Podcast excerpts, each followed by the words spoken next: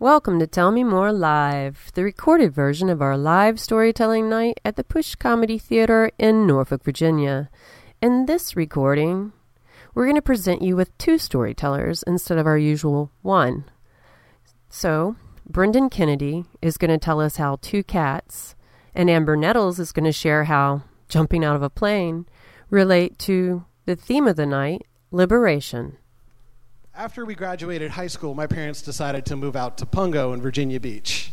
And so, yeah, Pungo's kind of in the middle of nowhere. They were sitting on two and a half acres, and really, it is it is empty out there. If you've ever been out in Pungo at night and you look up into the sky, you see stars that you've never even seen before.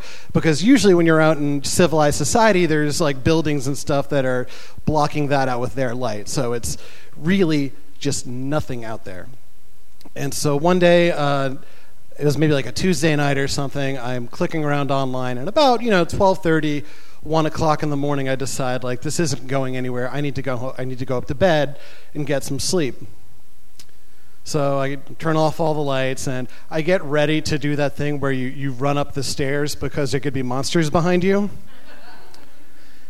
and I put my first foot on the stair and I think I hear something, and I'm thinking to myself, like, no, no, I'm, I'm making this up in my head. I'm looking for something to be afraid of. And I'm like, okay, whatever. So and then I put my second foot on the stairs, and I hear what I swear to God sounds like a four year old screaming bloody murder. Now, I don't know if you guys uh, have ever been out to Pungo, but uh, that usually doesn't happen at 1 a.m like 11 o'clock, 2 in the morning, all the time, but not 1 in the morning. And so I freak out and I decide, like, you know, there's something horrible happening outside, and like a real man, I'm going to run upstairs and wake up my dad. And there's a reason for this. Like my uh, my dad is a, a, very very tough guy. Uh, my dad was a New York City police officer for 23 years. My dad has uh, stories that he laughs about where he had to move a dead body. He, um, yeah. My dad is the kind of guy where he can start a story off kind of sounding weak and then finish it sounding really really strong. Like I was talking to him one night and he's like, "Hey Brendan, you ever drink white wine spritzes?" No, Dad, I've never had a white wine spritzer. I'm a man. And my dad's like, Oh, man, I remember I had so many of them one night I threw up. Like, oh, why are you telling me this? He's like, Yeah, I had like 27 of them. And I was on acid at the time, so I thought I was throwing up my heart. It's actually pretty fucking metal, Dad. That's awesome. so I run upstairs as, as fast as I can, and my, my dad is asleep, of course, so like I kind of try to shake him awake, and you know, he startles. He's like, what, what, what is it? I'm like, Dad, I don't know what's going on outside, but I just heard a four year old scream on our front porch. And my dad just is completely nonchalant about it. He's like, So see what he wants. I'm like, well, I was thinking you're the ex cop. You know, if something messed up is happening, maybe you should be the one to check on this. So he's just kind of pissed. He's like, all right, all right. So he wakes up and he's all stiff and he starts walking down the stairs. And then, like, I follow him, but except I stop at the second step because I don't want to see what's happening outside. And so my dad gets to the bottom of the stairs, opens the door, and he sticks his head out. And then, like nothing, he just closes it. And he looks back up at me and he goes, It was two cats fucking, you Mary.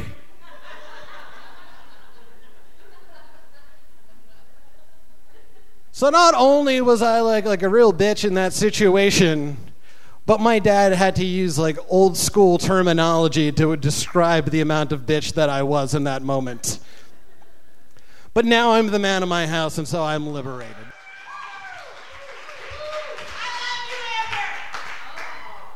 Thanks. I wore Spanx for you, so you're welcome. Um, so, Thomas Keating was the best man I had ever known. He was born in New Jersey and he was Irish and English, but he grew up in an Italian neighborhood. So he loved rye bread and uh, having an assortment of deli meats from the butcher in his fridge at all times so you could always have a really, really good sandwich. And he loved the Redskins and good scotch And he married a beautiful woman who was about four foot nine, half his size. And uh, they moved here to Virginia. He was in the military, the Army, and the Air Force. And when he uh, retired from the military, he went to work at a bank because he liked getting up in the morning and going to work. His beautiful wife never had to get a driver's license because he drove her everywhere. And his two daughters never wanted for anything. My grandfather was always early to things, and he took care of you. And he built a bar in his den so he could entertain guests, and we could have football Sundays there and watch the Redskins. And he could let me have parties there and have my friends over when I was old enough. Whatever, I was a little young to do it a couple times.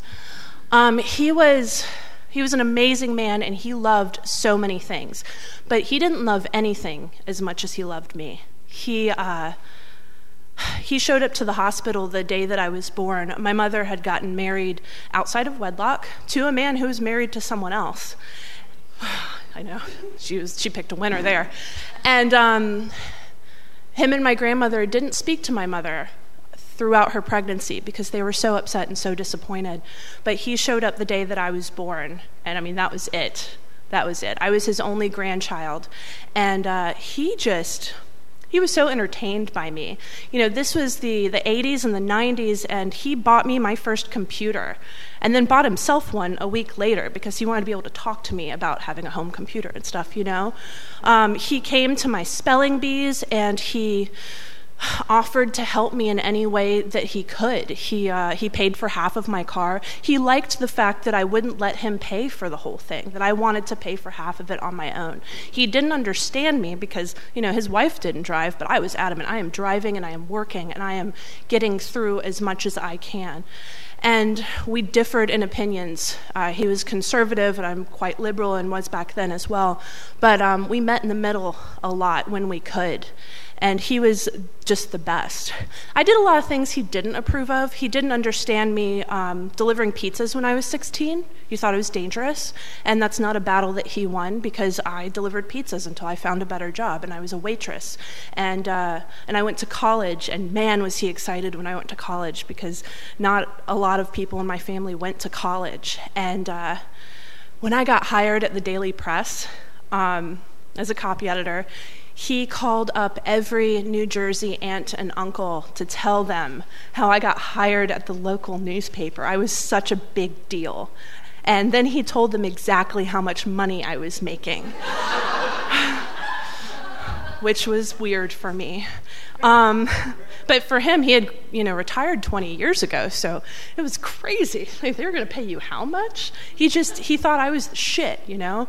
Um, he didn't like the fact that uh, multiple times I lived with some men that I was involved with. I just in two could live cheaper than one, and. Uh, First, uh, the one I probably left when I was 22 and kicked him out, and the second one, uh, kicked him out after a year and a half. And so at a certain point, um, I moved in with my grandfather. We loved each other so much, it seemed like a great idea. um, so, Grandpa and I are really different people. Uh, he likes to get up early and he likes to have the house very clean and he's very organized. And if you have a question, he will figure it out. If you have to do anything, he will start making the calls. And he likes to call and complain to businesses when something goes wrong. He's, you know, if if he could, he'd write a Yelp review for everywhere he went. He was one of those people. Um, so, you know, living with a 25 year old girl who waits tables in the mornings and then goes to work at the newspaper from 4 to midnight or 4 to 1 a.m. was a little bit of a lifestyle change for him. Um, I also had a tendency to leave the newspaper and then go out with my hard drinking friends. And we had a little joke between us. I'd leave the house and he says, All right, shoot you at two because uh, that almost happened more than once. I would be, I would be uh, trying to get in the house, and I'm drunk, and I really shouldn't be this drunk, and I'm getting in and fumbling with the key, and I'm getting into the house, and Grandpa's at the top of the stairs with his gun. Why he thought an intruder would be using a key to get in, I don't understand. But um, you know, we we tried to make it work. He he would get angry with me a lot. But he was also in ill health, and I was glad I was able to be there. I told someone earlier it was a blessing to be able to know my grandfather and know this man as an adult and be able to have real conversations with him about the world. And I mean, back back in this time, there's so much going on, and so much was changing. And so for me to have that relationship with him was just invaluable. And uh, at the time, I started dating someone, and he was a tall, dark Irish bartender. I wonder where I, why I got that. My grandfather, I, I, he's the standard I hold everyone to. I wouldn't suggest dating the bartender who is roommates with one of your best friends and works at your favorite bar that you're at four or five nights a week. It doesn't usually end well. Um, but at the time, I thought it was a great idea. And uh, he loved the fact that I wore a Claddagh ring and that my birthday's on St. Patrick's Day and I have a shamrock, shamrock tattoo on my back. Like, it seemed like a match made in heaven. And all of our friends were, were at this bar and this area in downtown Hampton. And we just had so much fun. We were out at all hours of the night, and sometimes I would take my best friend back to my grandpa's house in the middle of the night, and we'd make huge deli sandwiches and watch the big screen TV down in the den with the bar, and it was amazing, you know. But my grandfather continued to get sick, and he was really just, uh, he wasn't doing well. He went in and out of the hospital. And um, in August of 2008, he passed away. And I I wasn't there. It was the middle of the night, and I was actually out with my friends at our favorite bar. My boyfriend was behind the bar serving me Jameson, and my mom was out with her friends at her favorite bar across town. And uh, the hospital got a hold of me first and told me that he died in his sleep. And then I had to call my mom, and when she picked up the phone, all I heard was screaming. And it was very hard. Uh, anybody who's had a hard loss knows what this is like because you don't know how to get through it. You you have a memorial and a funeral and you will talk and you will say things. And I said a lot of things at the funeral, but I didn't say enough. Like I look back and there's so much more I could have said. And uh, you try to live your life with a huge hole in it, and it's not until you can look back that you actually realize what a big hole there was. So my friends and I get back to our life, and I'm waiting tables, and I'm working at the newspaper, and I'm going to the bar with my friends and drinking Jameson and Jameson and Jameson. I'm sleeping at my boyfriend's house all the time because I don't want to be in my grandfather's house alone. And so my friends are like, let's do something fun. So we decide we're going to go skydiving. This is not a good idea. Um, but I'm like, sure, why not? Let's go skydiving. And anybody that knows me pretty well um, is probably surprised to know that I was like, sure, let's go skydiving. I'm not a risk taker by any means. And uh, we decide to do it, and three weeks later, we're going skydiving on Saturday, September 13th. And it's uh, Saturday, so of course, all my friends from downtown are working, or we're down at the bar and we're drinking. And I tell my boyfriend, don't get too drunk do not get too drunk because I know him and I know all of my friends. Do not get too drunk. We are jumping out of a plane tomorrow. Be careful. And I drink, which is stupid. And we, at two o'clock, we go back to our homes, and I go back to his house, and I'm trying to go to sleep, but people have come back and they're still drinking. And he gets there at like four, because that's when a bartender gets home from work. And he decides to keep drinking. And occasionally he'll come into the bedroom to assess the situation um, sexually.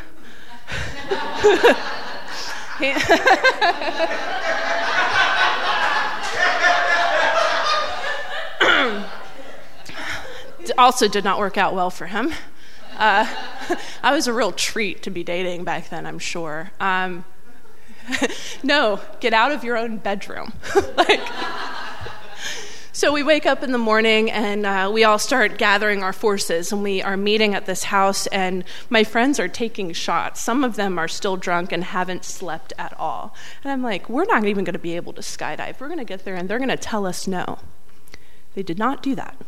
Um, we drive to Skydive Suffolk, and it is a burning hot, sunny September day in Hampton Roads, which you all are very aware of.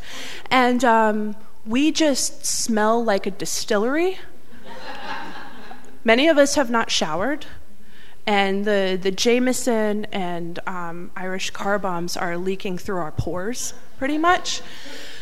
And we show up, and I'm probably uh, one of our friends doesn't drink at all. Bless her heart. I don't know how she dealt with us, but the rest of us, uh, we are a rough bunch. And then you have to um, sit through like an hour or two of training where they tell you what to do and when to do all of this stuff. And the sun is baking us, and it just we smell like rum cake or something. I don't know. It's so bad. And then finally, we're going up in the plane. And again, I'm, I'm in this fugue state. I'm like, sure, this is a great idea. what could go wrong?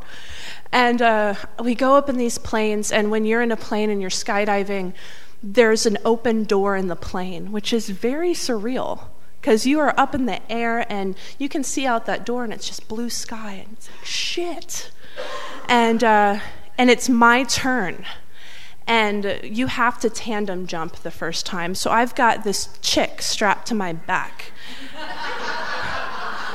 and, um, and I mean, I was about 30 pounds lighter eight years ago, but I still had 40 pounds on her easy, and she was a, like five inches shorter than me. And she's strapped to my back, so she's like trying to hold on.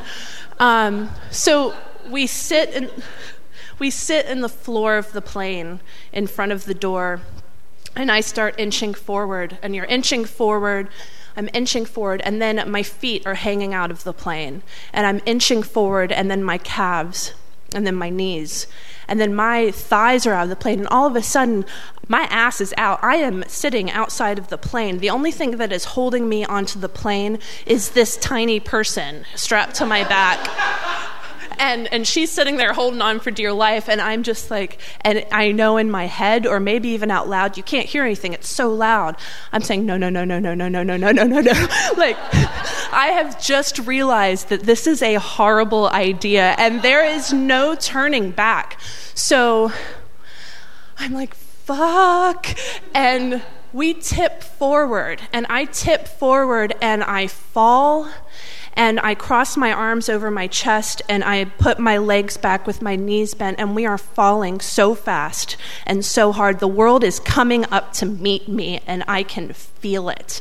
And there is moisture streaming back on my face, um, and the wind is just. but so loud I can't hear anything. And it, it's this moment where I think I'm I'm silently screaming, but also holding my breath. So my mouth is just open, like and then I snap. She has released the parachute, and I snap back. And the next day, I'll find bruises on my thighs and my ass and my right here because it's this huge physics. I don't know, this jerk, you know. I snap, and then I'm forward, and I'm just looking out and I'm looking down, like, oh. And I realize that the moisture on my face isn't from the wind, that I'm crying and the girl taps me on my shoulder so I can let my arms out. And I'm vertical and I'm crying, and I think, I can't believe that she could hear me. Maybe I, I stiffened up or something just seemed weird because I hear her say right here, Are you okay? And I say, My grandfather would be so proud of me right now. And I am, I am crying, and I know she must be thinking, How did I get stuck with the crazy one? How did I get stuck? Everybody was drunk. You'd think those people would be the problem. I got stuck with the crazy one. She's going to have an existential. And I did. I had an existential crisis right there. And the ground is still coming up slower and it's coming and finally we go in for the landing and when you land you lift your legs up you actually don't have them underneath you and you land flat on your ass and grass stains everywhere. And I'm sitting there on the ground and she's unstrapping herself as quickly as possible to get away from me. and I, I, feel this weight lifted off my shoulders, literally and you know metaphorically. I just feel so much better. I stand up and it's I know it's going to be okay, kind of. And it's the strangest feeling and I thought of this story tonight because a lot of people are having a hard time right now um, for a lot of different reasons. And you rally your friends around you and you do really stupid things like jump out of planes and drink too much or whatever. But I know that you have to jump or fall and you have to fall and you have to snap and just kind of lose it because then you land. You land and you stand up and you accept that everything is going to be okay. And that's when you're finally free. Thank you. If you'd like to come out and see the show or tell a story yourself, visit tellmemorelive.org. That's tellmemorelive.org, where you'll find a list of upcoming shows, submission forms, and more storyteller podcasts. Until next time, thanks for listening to Tell Me More Live.